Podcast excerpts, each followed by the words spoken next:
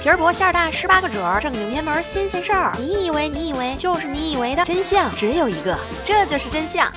如今谁还没看过几部宫斗言情古装爱情穿越剧呀？在很多的影视作品中，我们会看到这样的一些地方：冷宫。最常见的就是故宫，这里是明清两代皇帝居住和生活的地方。但是在这个极为繁华的地方，它就是有那么几个动不动就被皇上打入冷宫的妃子。瞧瞧皇上的小暴脾气，我们经常会听到人们说被打入冷宫，那就意味着只要是进入冷宫，就很难再有出头的日子了。所以被打入冷宫的妃子一般是非常凄惨的。一直以来，咱们对冷宫的感觉就是阴森寒冷、充满怨气的地方。那么冷宫到？到底是什么样子的呢？历史上到底有没有冷宫这一个地方呢？当然是有的，但是你要问在哪里，冷宫到底在哪里？怎么导航上它就没有显示呢？其实，在史书上并没有一个特定记载叫做冷宫的地方，很多时候它就是指一些比较阴暗的房间、宫院。不同的朝代或者不同的皇帝，他们对冷宫的定义是不同的。比如在明朝末年，天启皇帝就把成妃关押在了御花园的前夕，所以。这个地方便被认为是冷宫。在光绪年间，珍妃就被关押在奇景阁北边的北三所，所以这里就被叫做是冷宫。明清年间，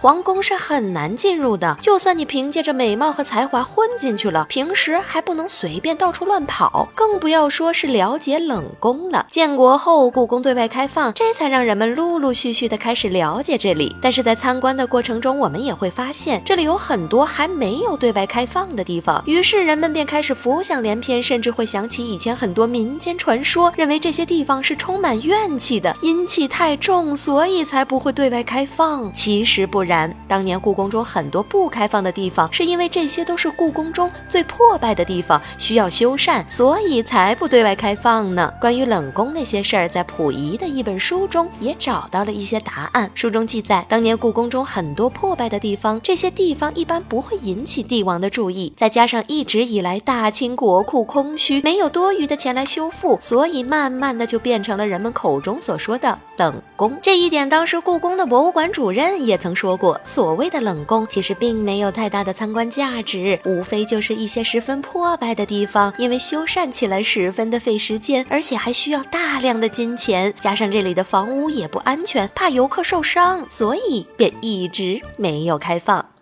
这就是真相，我是你们的主播默默的默默，喝个彩，留个言，点个赞，打个赏，只许州官放火，不许你离开我，咱们下期见。